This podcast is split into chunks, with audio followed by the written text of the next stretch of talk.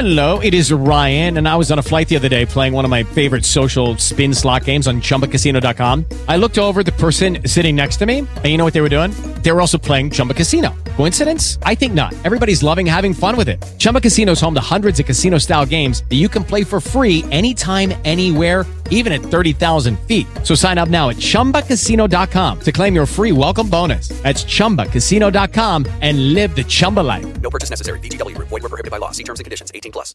Lucky Land Casino asking people what's the weirdest place you've gotten lucky? Lucky? In line at the deli, I guess? Aha, in my dentist's office. More than once, actually. Do I have to say? Yes, you do. In the car before my kids' PTA meeting. Really? Yes. Excuse me, what's the weirdest place you've gotten lucky? I never win and tell. Well, there you have it. You can get lucky anywhere playing at LuckyLandSlots.com. Play for free right now. Are you feeling lucky? No purchase necessary. Void where prohibited by law. 18 plus. Terms and conditions apply. See website for details. If society won't punish the guilty, he will. He defends the innocent. But if you're guilty, he gives no warning and shows no mercy. Dolph Lundgren, Louis Gossett Jr., Mr. P, happy hunting! The Punisher. Justice with a vengeance. Ciao, people, and welcome to our 145th episode of Happiness in Darkness, the superhero movie podcast. We discuss superhero movies from Marvel, DC, Dark Horse Image, and more. Naturally, there will be spoilers, folks, so you have been warned. I'm one of your co hosts, DJ Nik, and returning to the podcast with me is the one, the only, Mr. Joe Ferris. Hey, Joe, how are you? And welcome back. I'll operate under my own seam, thank you. very nice, very nice indeed. This is one of the reasons why we love having you and, of course, uh, yeah, your wonderful partner Christine Peruski with us on this podcast because you guys always know how to make an entrance. I will say. So, of course, today we are discussing The Punisher from 1989. This was directed by Mark Goldblatt, who hasn't really done much directing. He's actually more of a filmographer. This film was written by Boaz Yakin, while the original score is by Dennis Dreith. And to put it in today's money, this movie cost $21 million to make because you don't really have sort of the returns because let's say they were poor at best. Anyways, let's get to let's get to general impressions here, Joe. What did you make of this Punisher? Wow. Just wow. This movie just doesn't feel much like a Marvel superhero or anti hero movie. Uh, version of the Punisher comes off as bland, boring, and underwhelming. Uh, low production values, direction, odd choices made for a confusing and unnecessary film that should not have been considered for release, even at the time.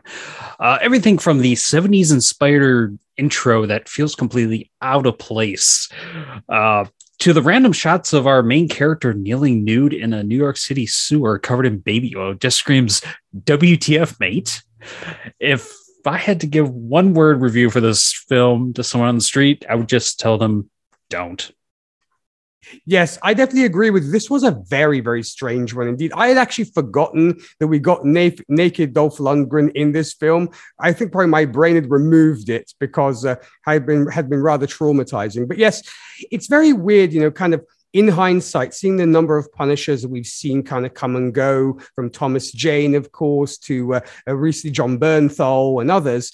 And this was kind of somewhat in the middle. And I agree with you. That opening scene, I was like, it looks more of a TV show to me than a movie, just the way Right. it's being done. So I, once again, I wonder whether this was supposed to be a pilot for a TV show because just the way it was shot, might have been, even though I don't know if Dolph Lundgren would have been open to going from cinema to TV at the time, seeing as TV was not yet, you know, the big thing is these days, you know, with your Netflixes and all this kind of stuff. So I don't know, but it was very odd. And just the way it played with these kind of technicolor shots of the Punisher shooting glass. It very much like, okay, this is episode 422, you know, or something. It it was Right. it was very, very weird. And I agree with you. It was just this movie, I'm not saying it didn't make any sense, but it just kind of ran by very quickly. And Mhm. by the time it was over, I mean, this movie is an hour and an hour and 30 minutes.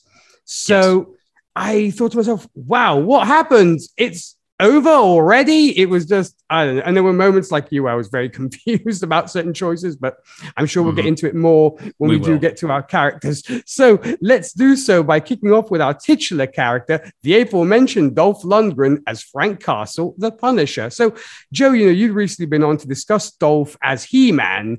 Did he Mhm. do better as the Punisher? Oh, no.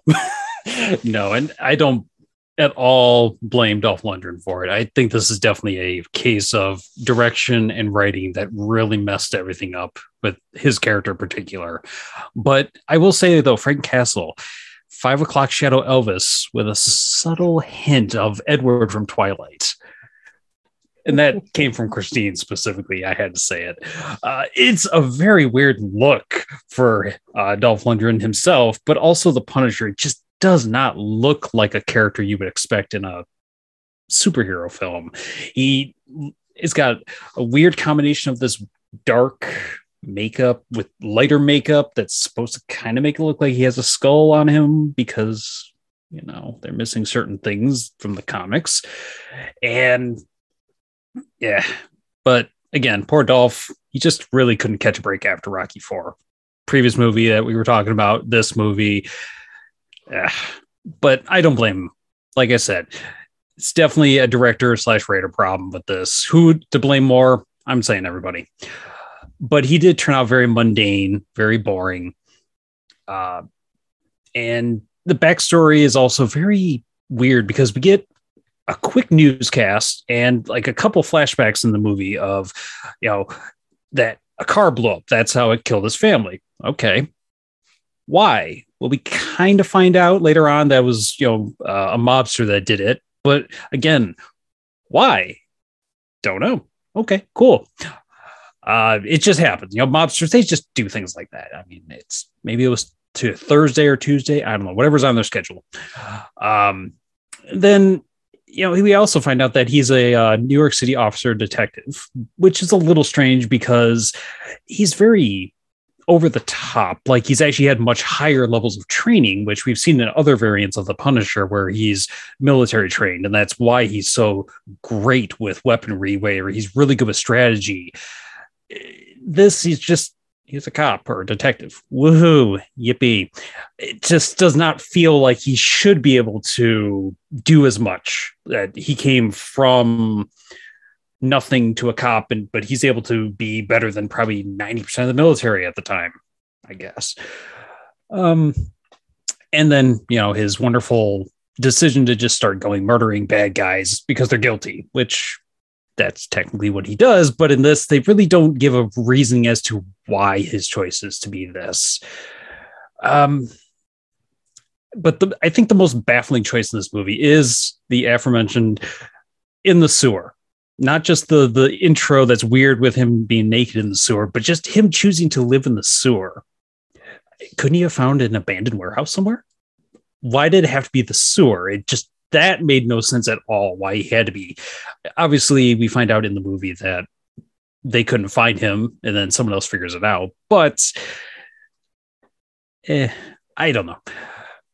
I think maybe this this film character were definitely produced in the wrong era. I think that's one of the bigger problems with the film as a whole. If this were produced later on maybe after blade or something when the actual they start figuring out how to make a good quality movie it probably would have done better but just it was the wrong era for the punisher to come out just because it felt watered down and almost felt like a 80s cheesy one-liner action hero instead of a deeper character that he actually has been shown to be in other flavors of the punisher I very, very much agree with you. And you know, and to your point of it being, you know, 1989, I do think they were trying to mold him into those action heroes, which had pretty much been the stars of the 80s and also the 90s. So I'm thinking that's the flavor they were going through was kind of before we're like, oh, these characters can actually have depth and they can actually have a real good story behind them.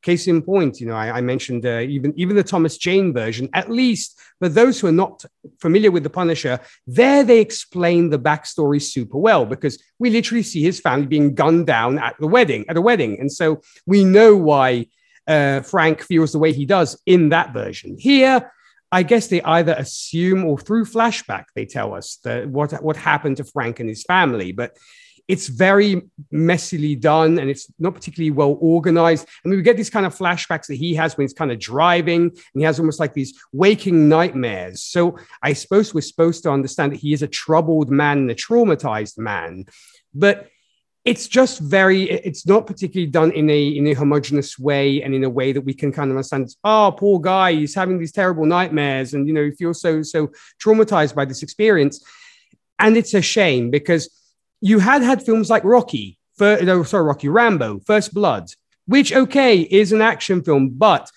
by the end of the film, we sympathize with, with John Rambo because of what he's been through and what, you know, the war did to him.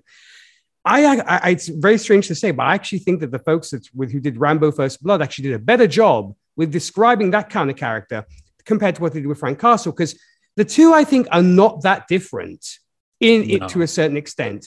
I mean, they're both men who've experienced terrible trauma and they're both, you know, very experienced in, you know, handling weapons and, and have a certain sense of justice.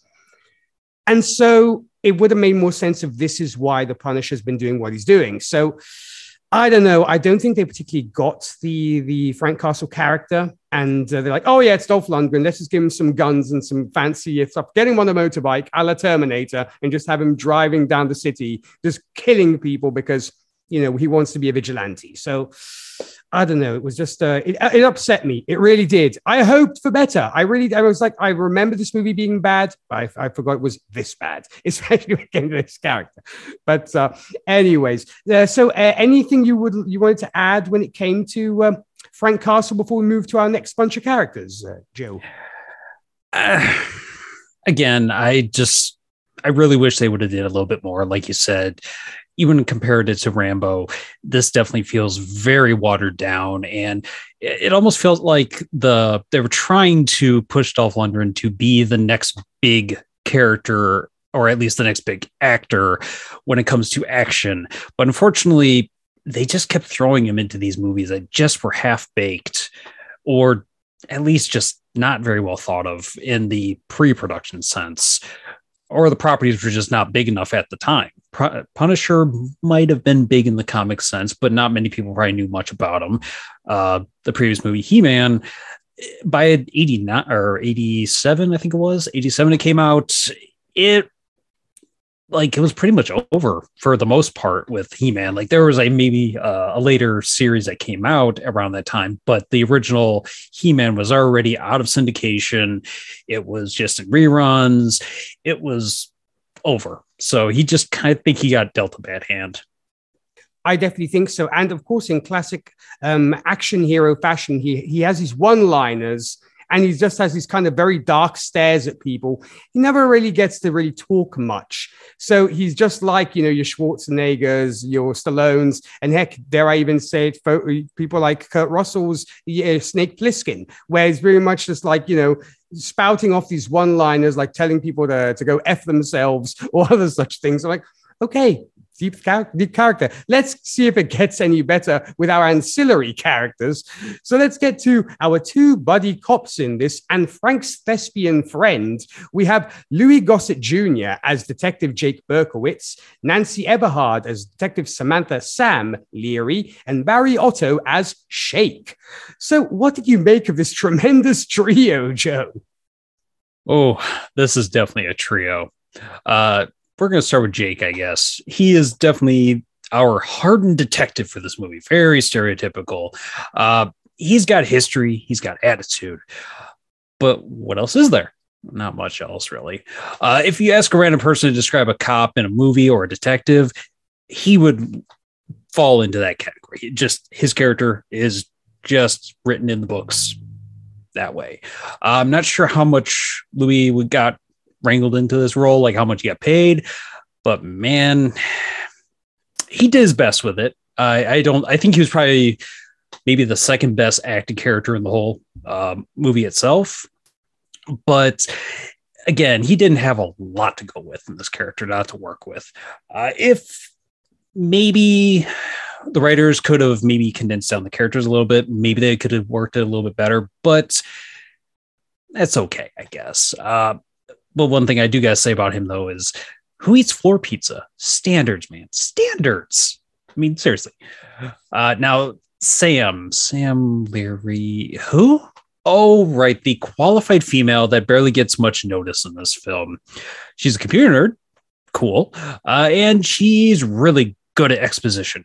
Really good at it. Uh, I know this era movie. Uh, oh, didn't always give females equal shots uh, as the character itself or as the actress, and she did fairly well for the role that was given to her. But she had almost nothing to work with. Uh, she had some of those stereotypical, you know, I'm the scrappy underdog and I'm I'm working my way up, but it didn't really matter in the end. They barely even used her. She was like a scene, a scene, a scene, a scene, the end uh, maybe they could have given her more time to investigate Frank at a deeper level. Maybe use the computer more. They did show a computer um, briefly, not actually using it for its intended purpose, but it was there. Uh, MS DOS, I don't think they had much internet usage back then. So, you know, whatever. But it was fun uh, to see that the technology at the time that was being used though again similar to her it wasn't utilized very well. Now my favorite character in this whole movie shake. First time he came on screen i laughed. The second time he started doing more i laughed even harder. This is the best character in the whole movie. I don't know why he's the best character because he's not the main character.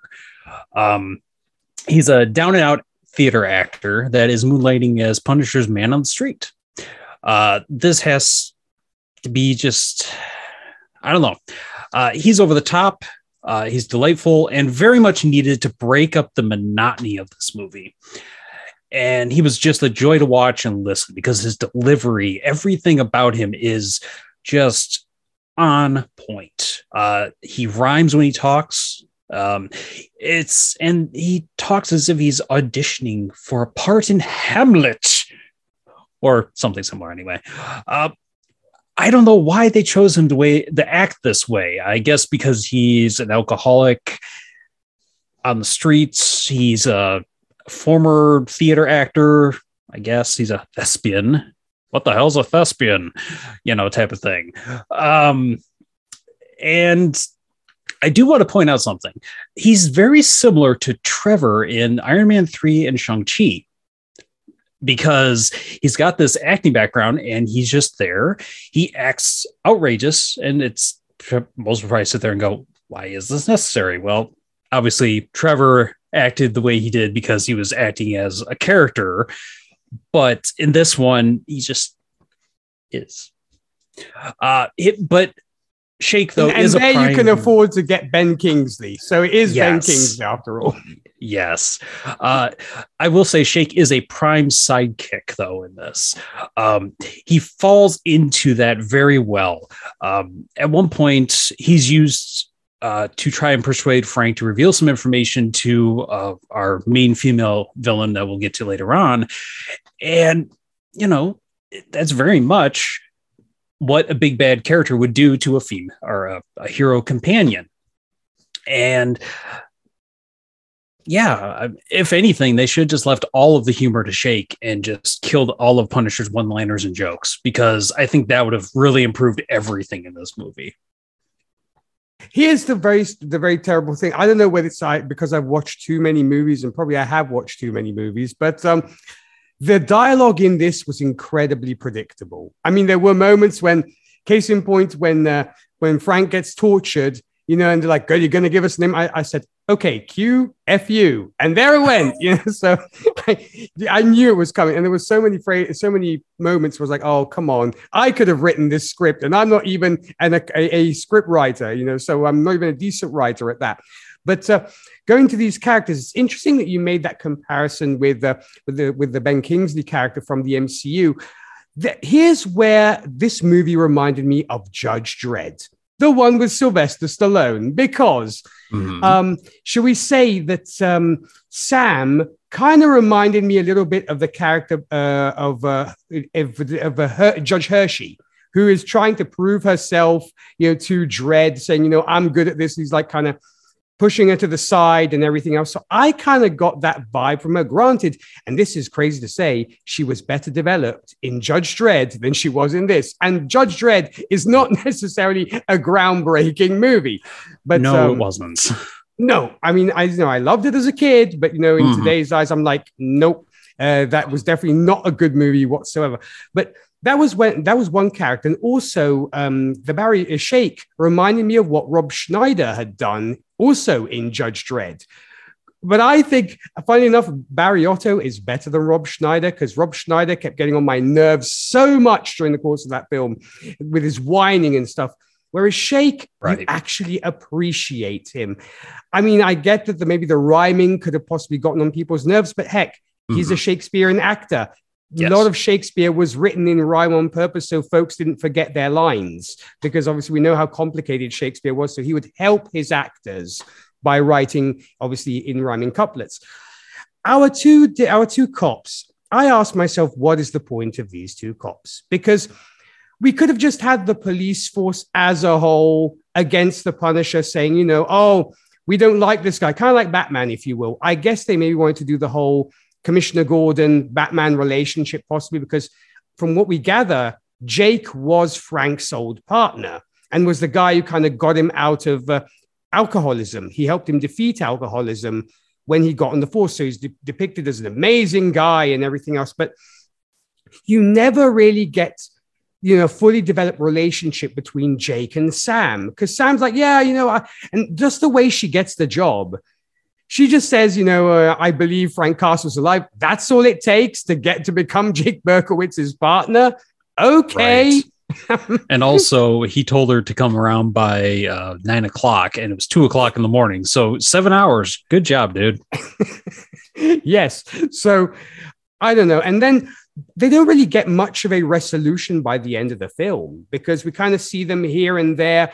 And we do, of course, see Jake being a great cop and kind of escaping from being kind of kidnapped by Tanaka's people. But other than that, I don't know. Like you said, Sam is literally uh, one of the few good, positive characters when it comes to the women who gets literal literally nothing to do in this, other than be look incredibly, you know, clever and say, "Oh, I can do stuff. I'm the young scrapper who will be an amazing cop," but she never gets any sort of reward by the end of this movie, which is why I almost thought.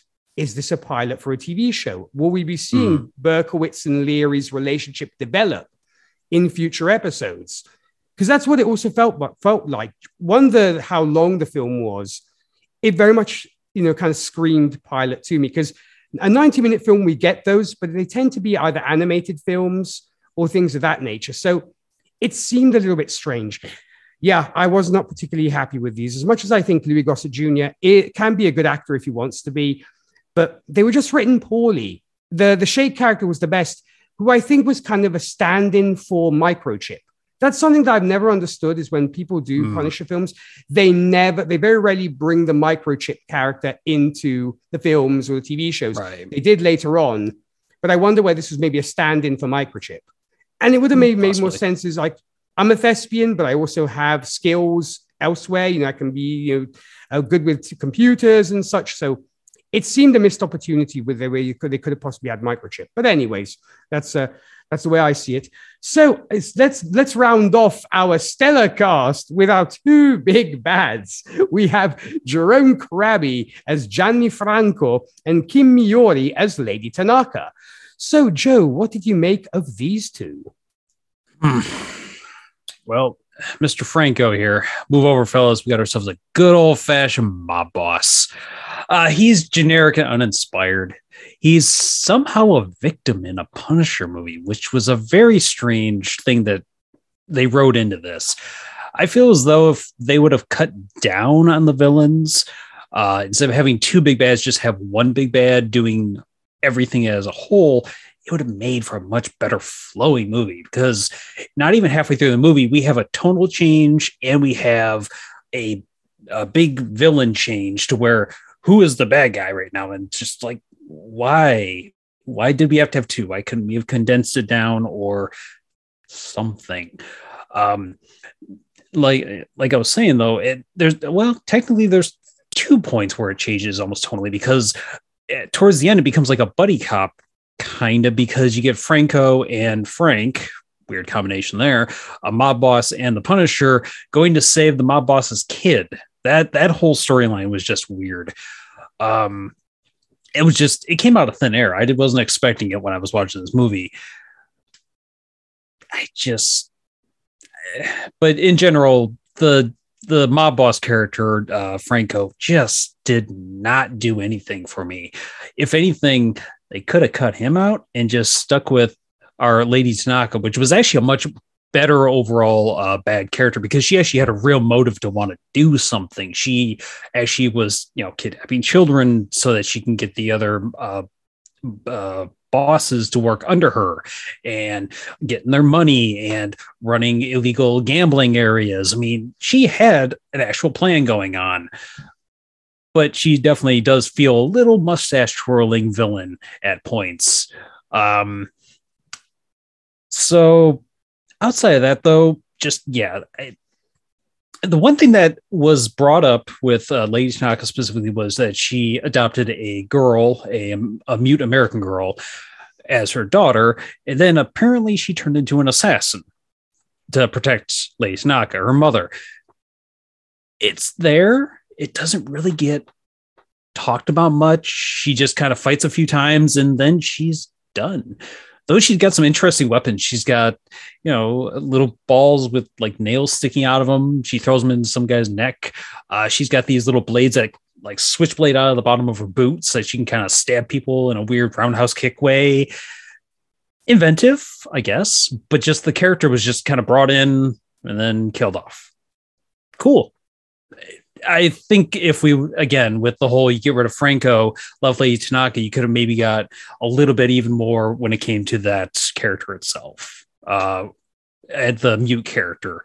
Just in general, it would have definitely made everything flow better and would have probably helped the story from just kind of going up and down and then just being dull throughout the whole thing, no matter where it was going up and down. Yes, I agree. And I think if you have two villains, you might want to make your movie a little bit longer, though maybe the budget didn't allow for them to maybe add another half hour to this film. I could have seen this film easily being two hours long, easily. I mean, uh, you know, with a little bit more character exposition, maybe develop your characters a little bit more and all this kind of thing.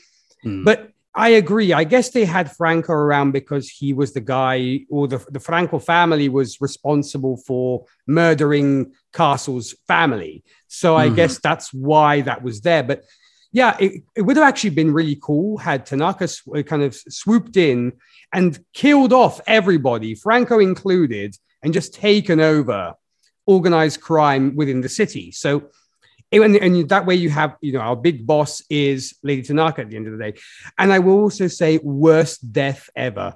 I mean, it was so underwhelming how Lady Tanaka was killed because you have right. this very high tense moment where Lady Tanaka is, I believe, holding um, Franco's son at, at a knife point or, or what have you. And he's kind of pointing a gun at her. And he's like, you know, I'll kill you and I'll kill your son. And then out of nowhere swoops Frank Castle and shoots her between the eyes. I'm like, yes, why? But I, because he's got guns, I guess. I don't know. I would have expected more of a fight because we'd seen Lady Tanaka actually have fighting skills. So you could have had the almost obligatory showdown between her and Frank Castle, to where, you know, Frank Castle maybe saves the kid or does causes some kind of distraction where um, you know, Franco's kid gets away, and Frank's like, you know, okay, get the hell out of here. And the two of them just square off, kind of like he did with uh, Tanaka's bodyguard. So that would right. have maybe been made for a more interesting kind of kind of situation. And speaking of Lady Tanaka, I think she would have made for a much more formidable villain had she literally had the the, the villain side of this film to herself. Because the between the torturing of Frank Castle, she's the only one who was actually able to capture Frank Castle, granted for like a very brief period, but she did catch him. And the havoc that she has that she wrought on the city and during her brief spell as one of the, the, the overlords here was was great but I was just so underwhelmed by the by the way she was killed. Like, really, is that it? Like, come on. but uh, but uh, no, much. It this was this was as I said, it was a bad bad movie, and um, and I'm so glad we got better versions of the Punisher later down the line. Indeed, Right. and uh, and actually, speaking of which, um, Joe, I know you, I know you you have not you're not a fan of this movie either, but. Mhm. Would you have liked it, it had it been a little bit longer, or were you happy that it was like 90 minutes and that's it? I agree with you that if this movie were a little longer, it would have worked out a little bit better because they could have fleshed things out a little more instead of just cut to this, cut to that, without much in between to connect everything. Um, and then maybe we have gotten a few more scenes with our ninja yakuza uh, martial arts guys that are sliding down on their knees on uh, swoopy slides at a uh, abandoned uh, amusement park. That was fun to watch. You know, Yeah. And I wonder what the sequel would look, would have looked like, whether it would have been Franco's son growing up and then holding a vendetta against Frank Castle, which was very Kill Bill if you think about it, Hmm, because Frank right. was like, I could kill you now because I know you'll probably come after me later on. I'll be waiting for you. And he literally traumatizes the Kid King, saying, If you're Hmm. ever ready, you still bear a grudge, I'll be waiting for you. right.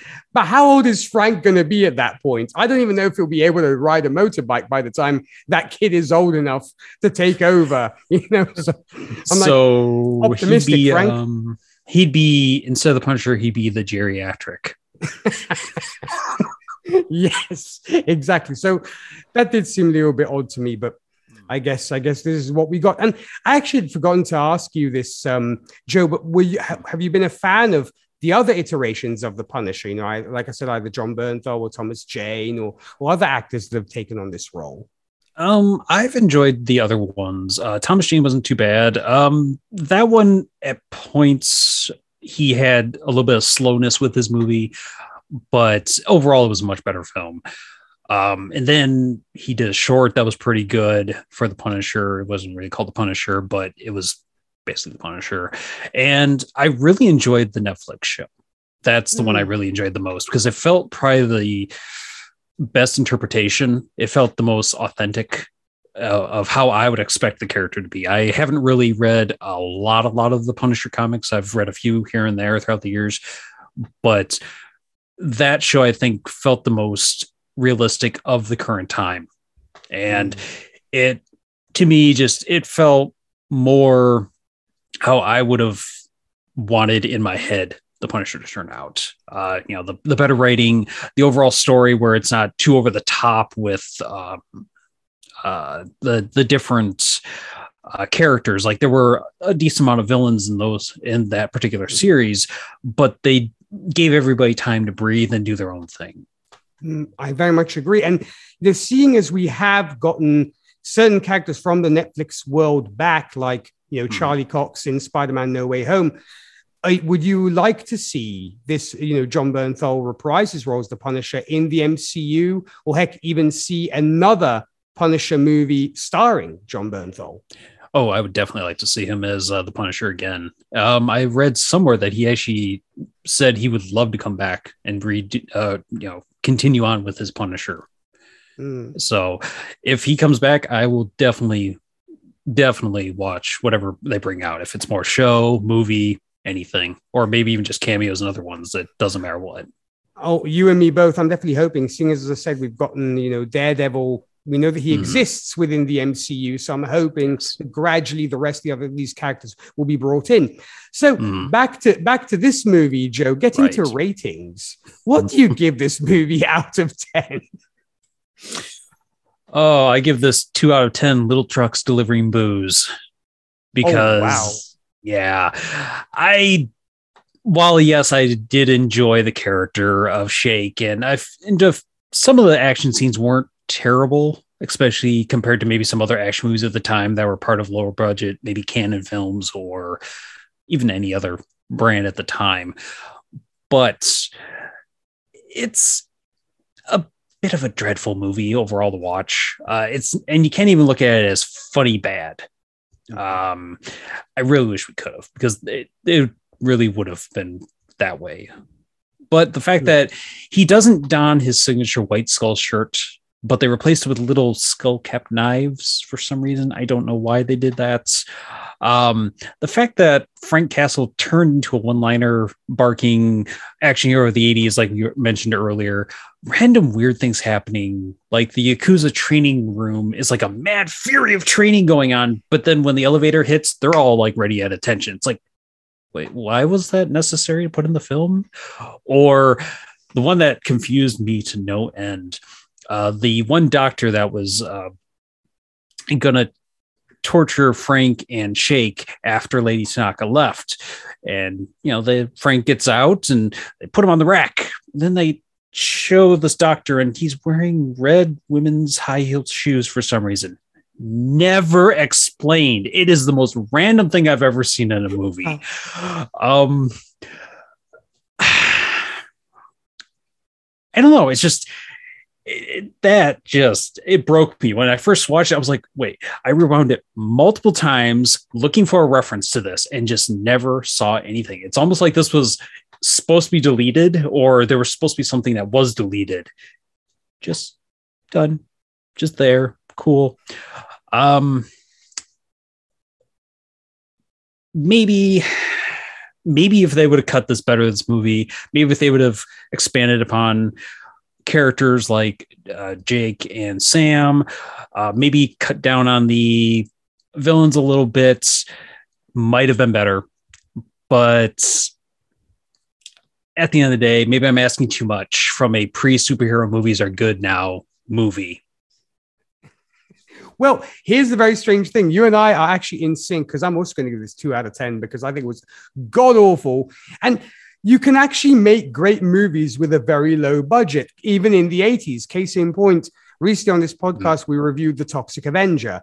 Granted, Ooh. it's a it's a Troma movie. So mm. as I mentioned on that episode, you know, you're going to get a lot a lot of boobs and a lot of blood and guts, but it tells a very sincere story and there's a lot a lot going on underneath the gore and breasts. There really mm. is something potent and a, a, guy you can literally get behind and support in in Toxie. So mm-hmm. I think I think Troma is an excellent example of you can you can literally make a movie for tuppence and actually make a good movie which looks silly. Whereas here you have a better budget, but you, you make kind of a crappy movie. So I just could not support this character. I'm like, okay, he's the carbon copy that we've seen throughout the 80s, and they just slapped the name Punisher on him. So yeah, I'm so glad we we got better as things progressed because I was a big fan of this character in the comics and especially the um, should we say the dichotomy between him and Daredevil, whereas Daredevil is very mm. much the law-abiding guy. It's like people deserve a fair trial, and the Punisher's like they're guilty, they must die. So that was always yes. something I loved about Mar- about the Marvel comics when it came to these two characters. But yeah, here terrible, absolutely terrible.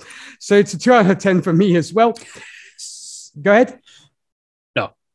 Okay. Um, but speaking of which, though, let's get to recommendations Ooh. then. For those who might have gotten some enjoyment out of this, Joe, what do you think they maybe should check out? I think they should maybe check out a little show we talked about earlier. It's uh I don't know, it was on Netflix. It was made by Netflix. Uh the Punisher TV series. It was uh two seasons. Uh it was only just a little bit better, just just a tiny bit better. Uh Though if you're here in America, it's it's a little weird. Uh, it's not available on Netflix anymore. You got to go on Disney Plus. Why? Uh, you know, rights holding, I guess. Uh, but I will say that Jon Bernthal, I feel, does the Punisher justice, pun intended, uh, when it comes to that show. So definitely, if you somehow enjoyed this movie, go watch a better version. I'm right there with you, and I'm actually gonna gonna say definitely check out the the Netflix TV show, folks, or now Disney Plus TV show, depending on what part of the world you're in, because it's mm. definitely worth it, worth it for sure. I did definitely recommend tons of Punisher comics, which uh, you can find on the other uh, movies of the Punisher that I have recommended, because I hate repeating myself to you, good folks, so I'm not going to do that. But uh, I will add, if you can find it, check out the Punisher video game from way back when, where which was one of those side-scrolling beat 'em up games where you could play either as Daredevil or the Punisher. And it's very much in the vein of this, in the sense if you just want to run around and shoot people up and beat them up, etc. Just to, to, take enjoy this this great great game that was the Punisher and Daredevil. So that's going to be my recommendation for you. So I guess that's our movie, folks. And of course, if you want to share your thoughts on the movies we discuss here, or if like Joe, you want to take the plunge and join us here on the show to discuss a movie, you can do so by shooting us an email at happiness in darkness how at gmail.com. Feel free to show your support by giving us a like on Facebook, where you'll find us as Happiness in Darkness. Follow us on Twitter at High Darkness Pod. Also, if you'd like to support the podcast and feeling generous, you can check out the great tiers we have going on Patreon. There you'll be able to pick films that go outside what are considered regular superhero movies like Road to Perdition or I Kill Giants or 300, or even films which inspired comics such as the Aliens franchise, Robocop, Terminator, and more. Check all that out and join our army of patrons. Head on over to patreon.com slash happiness in darkness. And a big, big thank you to our wonderful patrons for their support. And Joe, when you're not here discussing terrible superhero movies with me, where can folks find you? Well, they can find me on Twitter at reusable cloth, and then they could also find me, like we've said, uh, talking about terrible and not so terrible movies on this wonderful podcast you're listening to right now, Happiness in Darkness. There's a list, a bunch of green movies, a bunch of non-green movies. You'll find me somewhere. Well, Joe, I definitely promise the next time you you come on here, we'll have you discussing a half decent movie. That's a promise. Oh. So, yes. so yeah, and there definitely hopefully some good ones in the works. So uh, so we'll get you on for one of those. And of Mm. course, when it comes to me, folks, for you country music lovers, I can be found hosting the radio show Whiskey and Cigarettes, from where we play today's country, traditional country, and everything else in between. And more about that, visit our website, whiskeyandcigarettesshow.com. Podcast wise, if you are fans of Best Picture winners, myself, Zan Sprouse, and Rachel Friend can be found on Gold Standard, the Oscars podcast, where we're discussing all the Best Picture winners in chronological order. And uh, we just actually left the 70s and are going into the 80s. In fact, next week we're going to be discussing Ordinary People from 1980. Also, uh, if you are fans of superhero TV shows, you can find myself and Charles Skaggs on the Fandom Zone, where we started discussing the latest MCU TV show, Ms. Marvel. And uh, if you're fans of Titans or Doom Patrol, you can find myself and Charles on Titan Talk, the Titans podcast, as we wait for the new seasons of Titans and Doom Patrol. And speed things to come on this show. Next time, we'll be taking on the 1951 Lee Sholem film, Superman and the Mole Men. That said, when it comes to you, Joe, thank you so much. And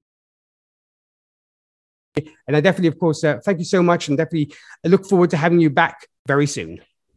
Thank you for having me on. And uh, we're definitely got to find out what movie you're talking about because I haven't found a movie uh, that hasn't been done already that's been good. well, we might have to keep you, uh, should we say, for one of the upcoming releases from either the MCU or DCEU. So I guess we, hopefully those will be good. So I guess uh, we'll see what happens when it comes to that. But for now, folks, uh, we will, of course, see you next time with Superman and the Mole Men. And of course, uh, as always, thank you so much for listening to the show and supporting us. We will see you then. Stay super. Ciao, my people. Have a nice day.